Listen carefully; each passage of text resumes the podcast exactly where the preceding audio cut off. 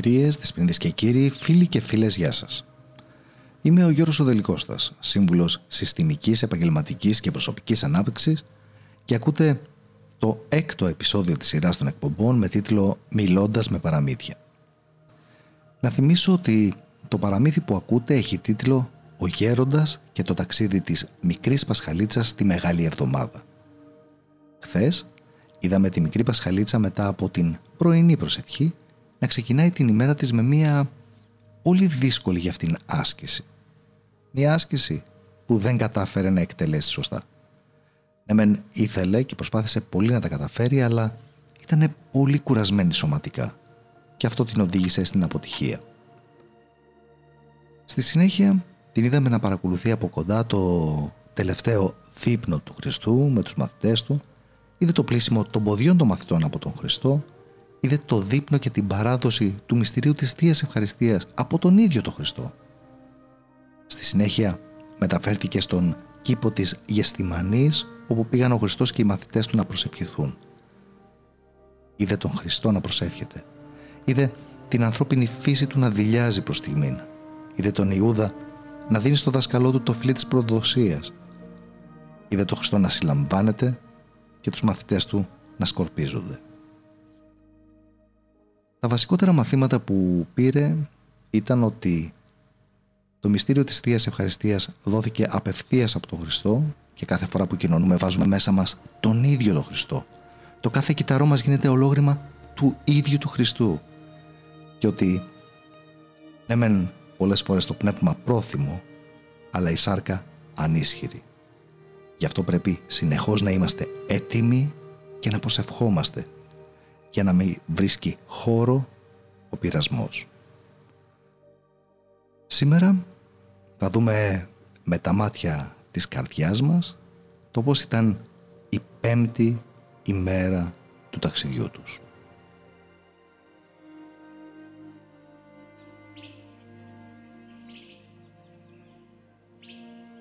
Μόλις έκλεισε τα μάτια, ο Γέροντας τον πήρε κατευθείαν ο ύπνος.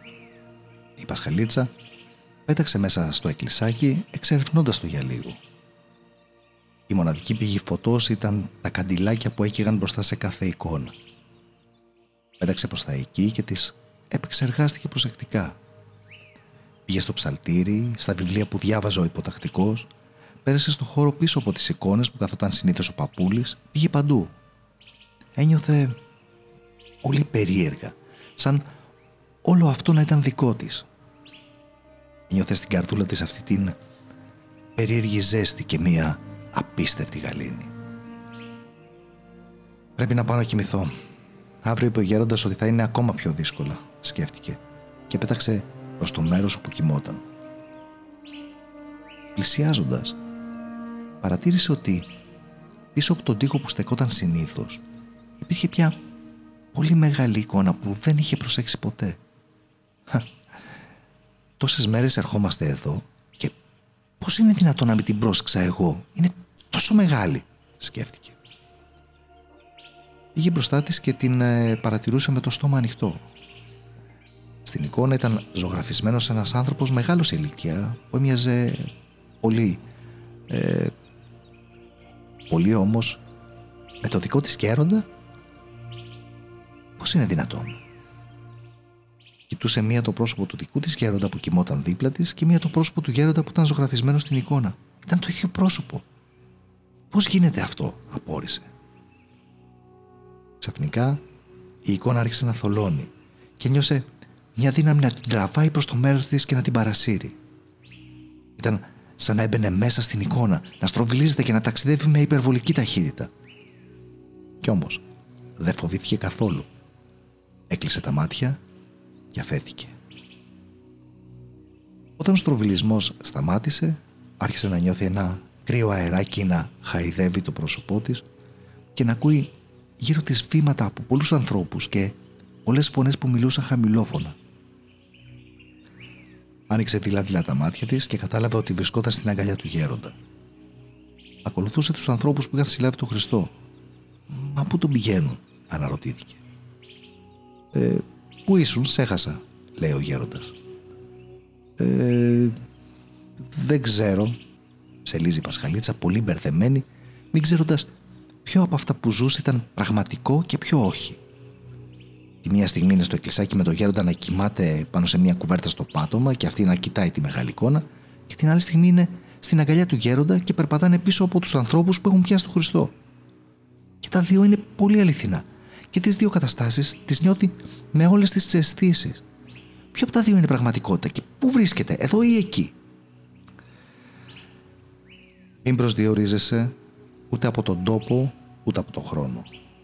Μην απασχολείς το μυαλουδάκι σου με πράγματα που δεν έχουν καμία σημασία, της λέει ο Γέροντας. Φτάσαμε. Κοιτάζει και παρατηρεί κόσμο να μπαίνει στην αυλή ενός πολύ μεγάλου σπιτιού.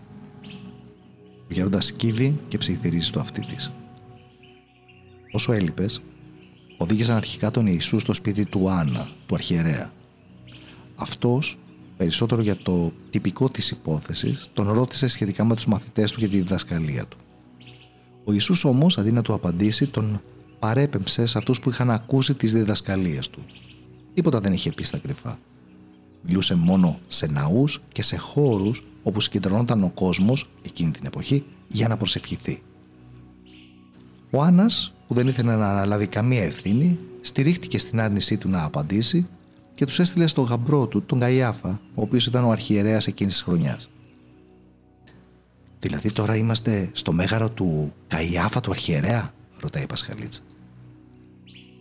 «Ναι», της απαντάει ο Γέροντας με ένα χαμόγελο για τη λέξη «μέγαρο» που χρησιμοποίησε. Οι περισσότεροι που συνόδευαν την πομπή με τον Χριστό κάθισαν στην αυλή του Μεγάρου. Ανάμεσα στον κόσμο η Πασχαλίτσα διακρίνει και τρεις από τους μαθητές του Χριστού, τον Ιωάννη, τον Μάρκο και τον Πέτρο. «Πώς πήγαν μέσα στην αυλή οι μαθητές του?» ρωτάει η Πασχαλίτσα ολοαπορία. Ο Ιωάννης είναι γνωστός σε όλους τους αρχιερείς και ειδικά στον Καϊάφα, έτσι μπήκε ελεύθερα και ζήτησε να βάλουν και τους άλλους μέσα. «Μα ο Ιωάννης είναι μαθητής του Χριστού. Ήταν και με τον Καϊάφα?» ρωτάει η Πασχαλίτσα με απορία. «Όχι. Μαθητής του Χριστού είναι. Απλά ο πατέρας του, ο Ζεβεδαίος, είχε ένα πολύ μεγάλο σπίτι δίπλα στο ιερό. Αυτό το σπίτι το χώρισε στη μέση. Στο ένα, όπου έφαγε χθες ο Χριστός με τους μαθητές του, έμενε αυτός με την οικογένειά του, ενώ το άλλο το δώρισε στους αρχιερείς για να μένει εκεί ο εκάστοτε αρχιερέας της χρονιάς. Μπαίνουν μέσα στο κτίριο ακολουθώντας τους οπλισμένους άντρες που κρατούν τον Χριστό, τους αρχιερείς και τους πρεσβυτέρους. Μια ανησυχία την κυριεύει ξαφνικά, ένας φόβος. Κοιτάει συνεχώς γύρω της. «Μη φοβάσαι, δεν μας βλέπουν», την καθησυχάζει ο Γέροντας. Μα εκείνη ούτε κατάλαβε τι ακριβώς της είπε, ούτε έδωσε και ιδιαίτερη σημασία. Βρισκόνται σε ένα πολύ μεγάλο δωμάτιο γεμάτο αρχιερείς, πρεσβυτέρους και άλλους μεγάλους σε ηλικία ανθρώπους. Ο Χριστός είναι δεμένος στο κέντρο της αίθουσας και φαίνεται να περνάει από δίκη. Κάθε τόσο πλησιάζει κάποιος στο κέντρο της αίθουσας, απαντάει σε μερικές ερωτήσεις που κάνει ο Καϊάφας και φεύγει. Ψάχνουν για ψευδομάρτυρες. «Βλέπεις, χρειάζεται κάπως να στηρίξουν τις κατηγορίες που θα οδηγήσουν τον Ιησού στο θάνατο», λέει ο Γέροντας.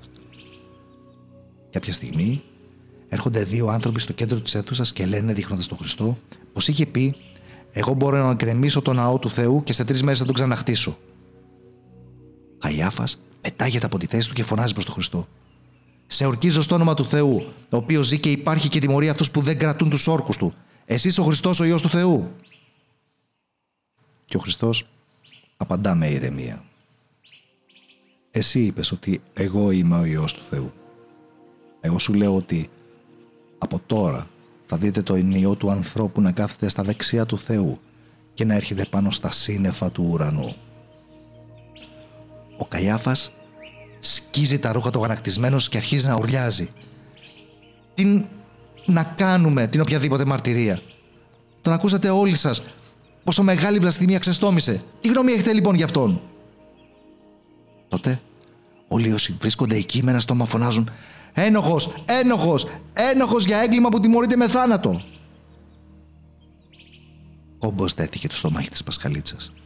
Μπορεί ο Γέροντας στις συζητήσεις τους να της είχε μιλήσει για τον Χριστό και για όλα όσα έγιναν, αλλά είναι τελείως διαφορετικό να τα ακούς και τελείως διαφορετικό να τα βλέπεις και να τα βιώνεις. «Πού πάνε το Χριστό?» ρωτάει η Πασχαλίτσα το γέροντα.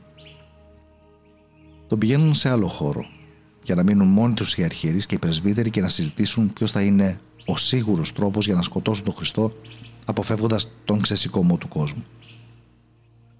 Στο άκουσμα της λέξης «σκοτώσουν», η Πασχαλίτσα κλείνει σφιχτά τα μάτια της. Όταν τα ανοίγει, βλέπει τον Χριστό να κάθεται δεμένο σε ένα σκαμνάκι και διάφοροι γύρω του να τον φτύνουν και να τον κοροϊδεύουν. Του βάζουν και ένα μαύρο πανίπανο στο κεφάλι, το χτυπούν με καλάμια και του ζητάνε να τους πει ποιος από όλους τον χτύπησε. Η Πασχαλίτσα κλείνει τα μάτια της, μα ακόμα νιώθει κάθε χτύπημα που ακούγεται σαν να το δέχεται η ίδια στο κορμί της. Όταν ανοίγει τα μάτια της, βρίσκονται πάλι μπροστά στους αρχιερείς και τους πρεσβυτέρους και ακούει την απόφασή τους. Εμείς δεν έχουμε το δικαίωμα να τον καταδικάσουμε σε θάνατο. Αυτό το δικαίωμα το έχει μόνο ο διοικητής των Ρωμαίων. Το πρωί θα τον οδηγήσουμε σε εκείνον. Ένα ανοιγοκλείσιμο των ματιών της, η Πασχαλίτσα βρίσκεται έξω στην αυλή. Αυτή τη φορά πάνω στον ώμο του Πέτρου, ο οποίος κάθεται πάνω από μία φωτιά που είχαν ανάψει κάποιοι για να ζεσταθούν. Μια γυναίκα, μικρής σε ηλικία, τον πλησιάζει και του λέει με δυνατή φωνή: «Και εσύ είσαι μαζί με τον Ιησού τον Γαλιλαίο!» Και τα μάτια όλων γυρίζουν προς αυτόν. Ο Πέτρος τότε ασπρίζει από το φόβο του και της λέει αυστηρά: «Δεν ξέρω τι λες!» Και έπειτα γυρίζει και φεύγει από το σημείο εκείνο. Βγαίνοντας έξω από την πόρτα, μια άλλη γυναίκα λέει σε όλους όσους βρίσκονται γύρω της: «Κι αυτός ήταν μαζί με τον Ιησού τον Ναζωραίο!» Και ο Πέτρος με όρκο φωνάζει: «Δεν γνωρίζω αυτόν τον άνθρωπο!» Η Πασχαλίτσα τώρα ακούει την καρδιά του Πέτρου να χτυπάει πολύ δυνατά από το φόβο του. Δεν περνάει πολλή ώρα και μερικοί άνδρες περικυκλώνουν τον Πέτρο και του λένε: «Όντως, δίκιο έχουν. Και εσύ είσαι ένας από αυτούς. Φαίνεται άλλωστε και από την προφορά σου. Αυτό ήταν.» Ο Πέτρος τα χάνει και αρχίζει να ουρλιάζει και να ορκίζεται: «Αυτόν τον άνθρωπο δεν τον γνωρίζω!» Και εκείνη τη στιγμή ένας κόκορας λάλησε 3 φορές. Ο Πέτρος παγώνει. Θυμάται. Βγαίνει τρέχοντας στον δρόμο. Πέφτει κάτω και κλαίει έχοντας μεγάλο πόνο στην καρδιά του. Θυμάται και η Πασχαλίτσα. Ο Χριστός του το είχε πει πως πριν ο κόκορας λαλήσει 3 φορές θα τον έχει απαρνηθεί 3 φορές. Τον λυπάται και τα βάζει με τον εαυτό της που είχε νευριάσει τόσο πολύ με τον Πέτρο όταν μιλούσε με τον Χριστό την προηγούμενη ημέρα. Γιατί σήμερα που ένιωσε από κοντά τον μεγάλο φόβο στην καρδιά του, που παρέλυσε το σώμα του και θόλωσε το μυαλό του, οδηγώντας τον στην αντίδραση αυτή, κατάλαβε για πρώτη φορά την αδυναμία της ανθρώπινης φύσης.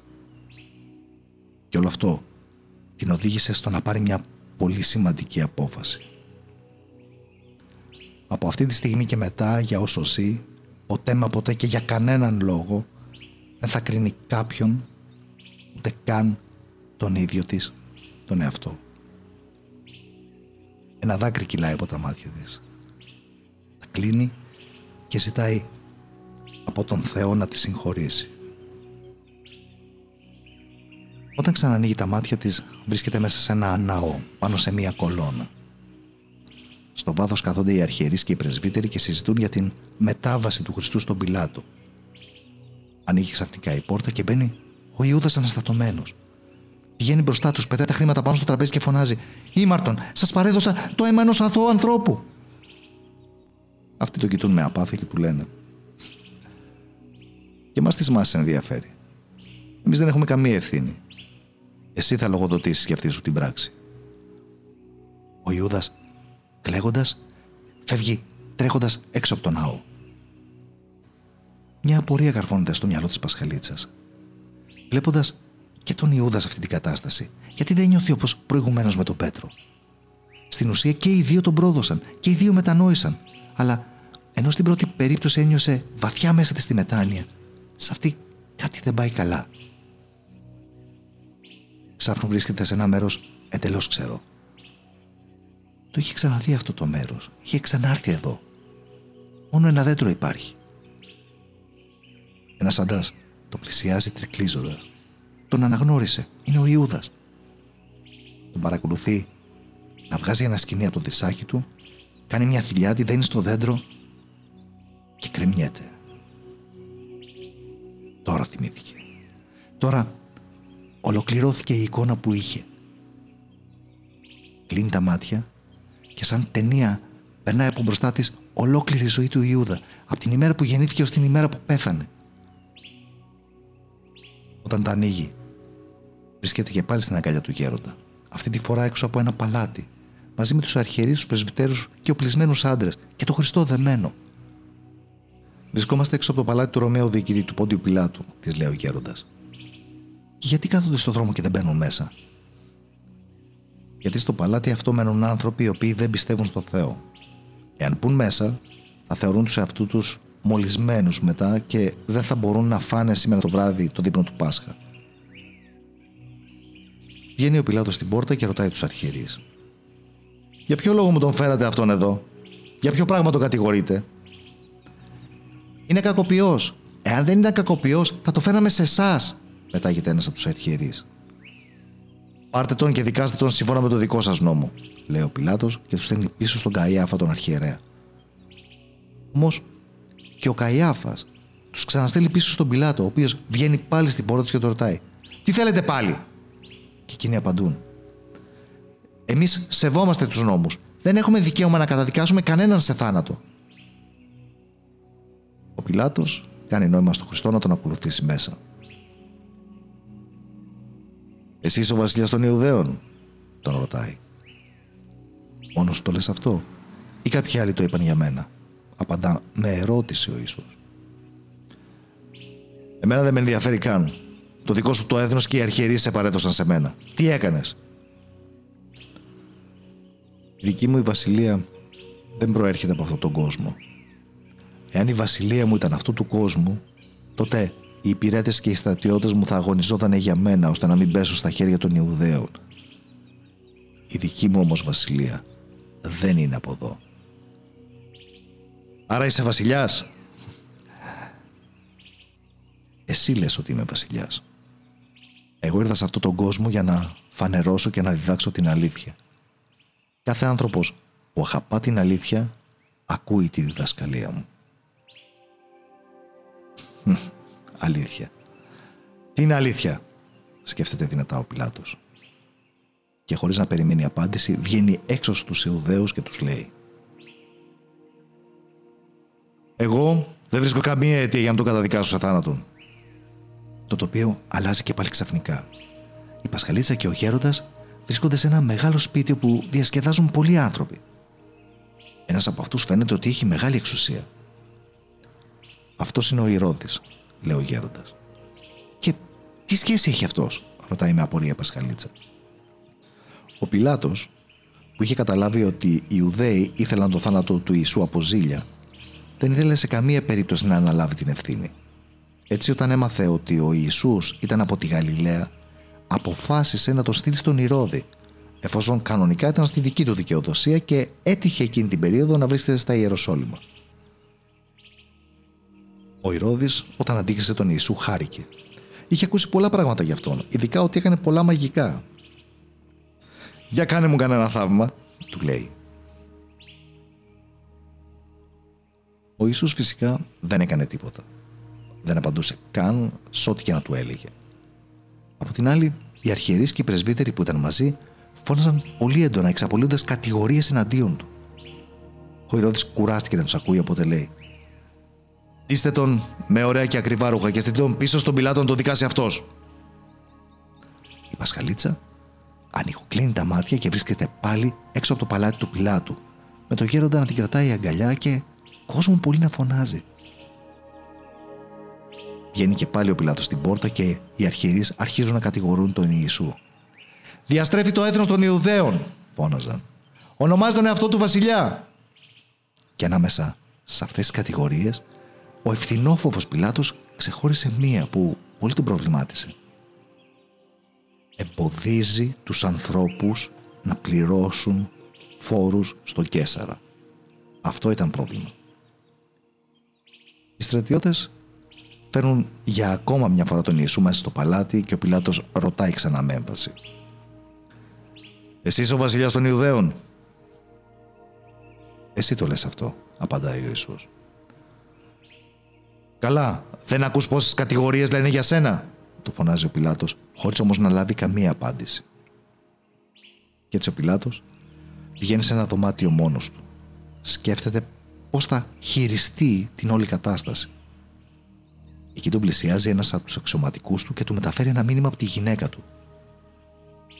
«Μην τολμήσεις να σκοτώσεις αυτόν τον αθώο και δίκαιο άνθρωπο, γιατί πολλά υπέφερα στον όνειρό μου γι' αυτόν». Κάθεται λίγο σκεφτικός και ξαφνικά του έρχεται μια ιδέα. Σηκώνεται από τη θέση του, βγαίνει έξω και λέει: «Ξέρετε πολύ καλά ότι υπάρχει ένα έθιμο σε εσάς να ελευθερώνω κατά την εορτή του Πάσχα έναν φυλακισμένο. Ας γίνει λοιπόν. Θέλετε να ελευθερώσω το βασιλιά των Ιουδαίων ή το Βαραββά τον ληστή?»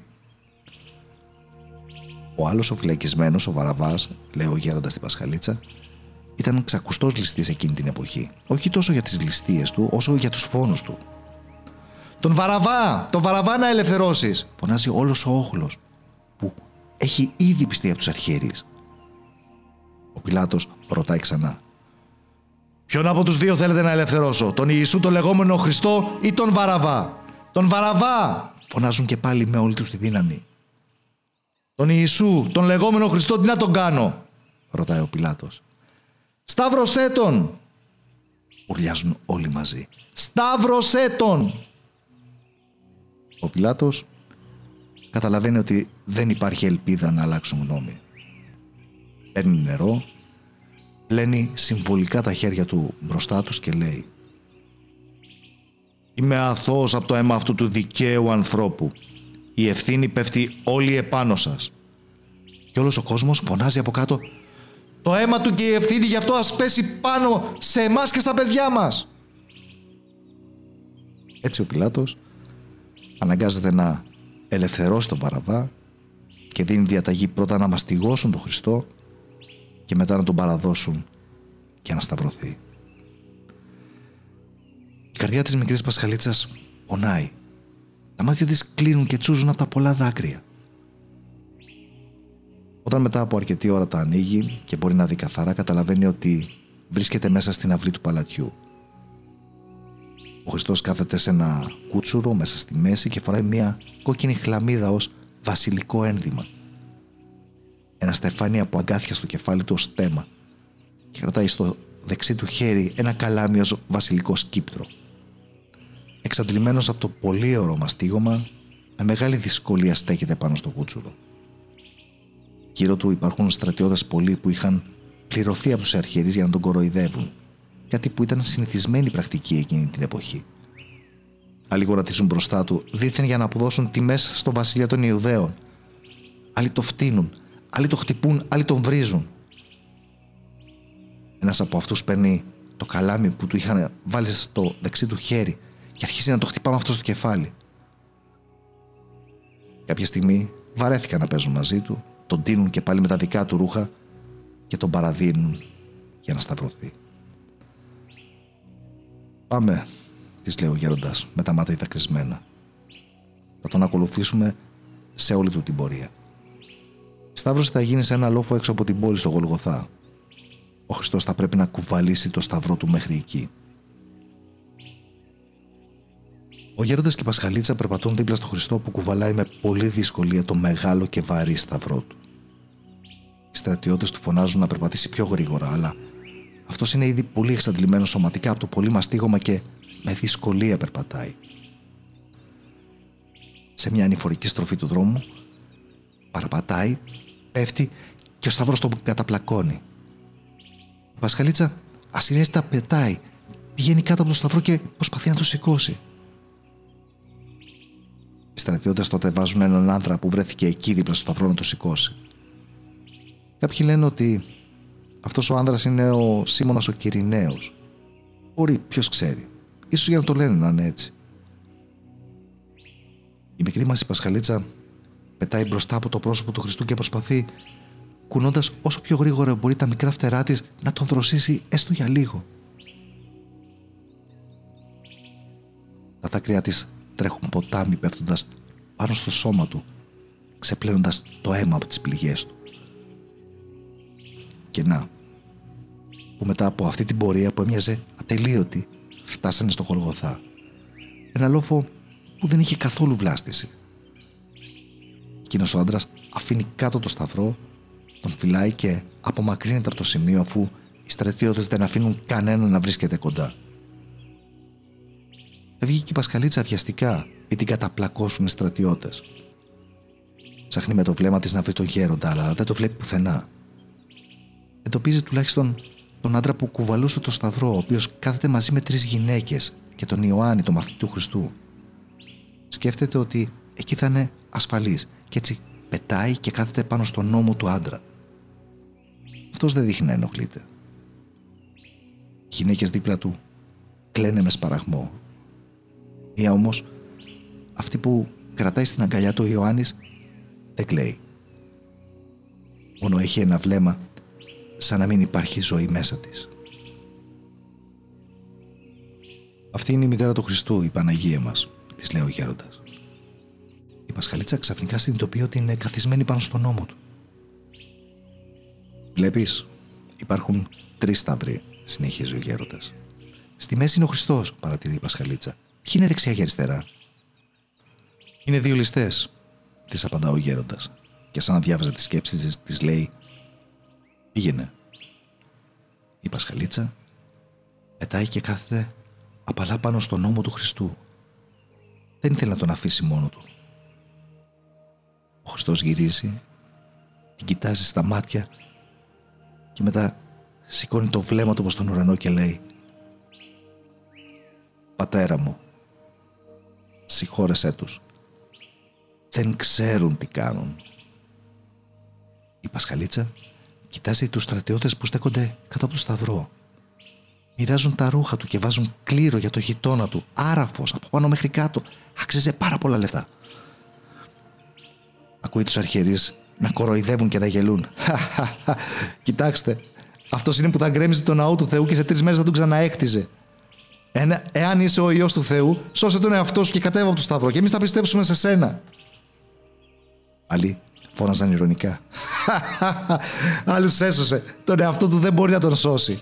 Ας το σώσει ο Θεός, αν είναι ο δικός του Υιός. Αυτός έλεγε ότι είναι ο Υιός του Θεού».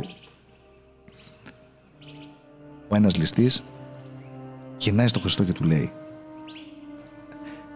«Εάν είσαι ο Χριστός, σώσε τον εαυτό σου, σώσε και εμάς». Από την αντίθετη μεριά ακούγεται ο άλλος ο ληστής που του φωνάζει: «Δεν φοβάσαι τον Θεό. Για την ίδια αιτία είμαστε καταδικασμένοι, αυτός και εμείς. Εμείς δίκαια τιμωρούμαστε για όσα κακουργήματα έχουμε κάνει. Αυτός όμως δεν έκανε κανένα κακό». Γυρίζει το κεφάλι του προς τον Ιησού και λέει: «Κύριε, θυμίσουμε όταν έρθεις εν τη βασιλεία σου». «Σήμερα, αλήθεια σου λέω, θα είσαι μαζί μου στον παράδεισο», απαντάει ο Χριστός. Το ίδιο συναίσθημα που είχε νιώσει τότε με τον Πέτρο που έκλαιγε κυρίεψε την Πασχαλίτσα μόλις άκουσε τα λόγια του δεύτερου ληστή. Το βλέμμα της τώρα ταξιδεύει αργά πάνω στη μητέρα του Χριστού, στον Ιωάννη το μαθητή του και στις άλλες 2 γυναίκες που πλησιάζουν το σταυρό. Η μητέρα του, όσο πλησιάζει, τόσο περισσότερο κλαίει. Νομίζω ότι είχαν στερέψει τα δάκρυά της, όμως έκανε λάθος. Δεν μπορεί να διανοηθεί ότι το παιδί της πονά τόσο. Δεν μπορεί να διανοηθεί ότι το παιδί της πεθαίνει. Ούτε πως όλα αυτά γίνονται μπροστά στα μάτια της. Ήξερε από την αρχή ότι κάποια στιγμή αυτό θα γινόταν, αλλά ως μάνα, ανθρώπινα, δεν το χωράει ο νους της. Δεν θέλει και δεν μπορεί να το πιστέψει. Η Παναγία που βρίσκεται τώρα δίπλα στο σταυρό στέκεται ακριβώς από κάτω τους. Η Πασχαλίτσα παλεύει μέσα από τα δάκρυά της να την κοιτάξει στα μάτια. Νιώθει την ανάσα του Χριστού όταν και εκείνος, κοιτώντας τη μητέρα του μέσα στα πονεμένα μάτια της, της λέει με νόημα: «Μητέρα, να, Αυτός είναι ο γιος από εδώ και μπρος. «Να η μητέρα σου», λέει και στον αγαπημένο του μαθητή που την στηρίζει στην αγκαλιά του. Αυτά υπόθηκαν και έγινε το θέλημά του. Ο Ιωάννης πήρε τη μητέρα του Ιησού στο σπίτι του, στο σπίτι εκείνο όπου ο γιος της έφαγε για τελευταία φορά με τους μαθητές του.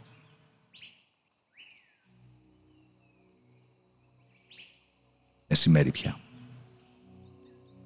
Ο ήλιος όμως χάνεται από τον ουρανό μέχρι τις 3 το απόγευμα. Η Πασχαλίτσα, που δεν έχει φύγει λεπτό από τον ώμο του Ιησού, νιώθει ότι τον εγκαταλείπουν οι δυνάμεις του.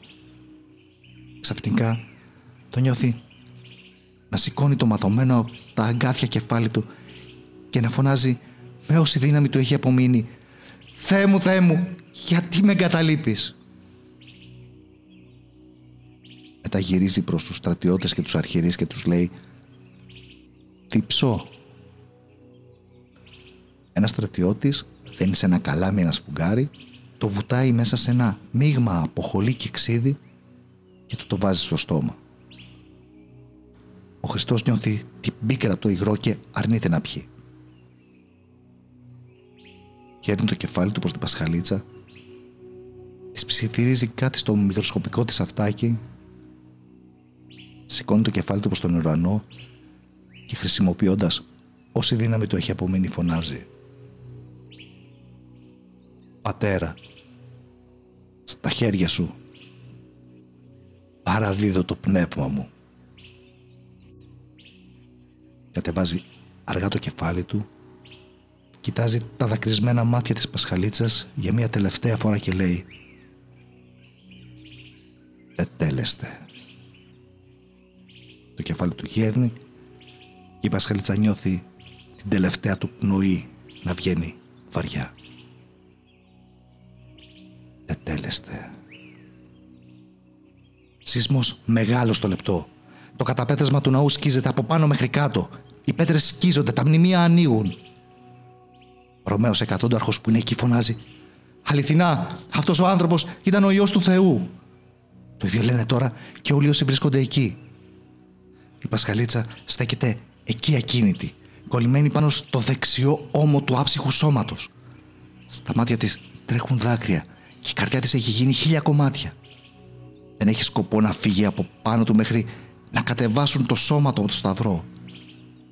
Θα μείνει εδώ όσο χρειαστεί, να του κρατάει συντροφιά και να του τραγουδάει, γιατί τώρα ξέρει το μεγάλο μυστικό. Αυτά λοιπόν και για σήμερα. Να ευχαριστήσω όλους και όλες εσάς που συντροφεύσατε τον Γέροντα και τη μικρή Πασχαλίτσα στην 5η ημέρα του ταξιδιού τους. Σας περιμένω αύριο την ίδια ώρα για να δούμε τι θα γίνει την 6η μέρα του ταξιδιού τους. Από μένα, καλό και ευλογημένο βράδυ.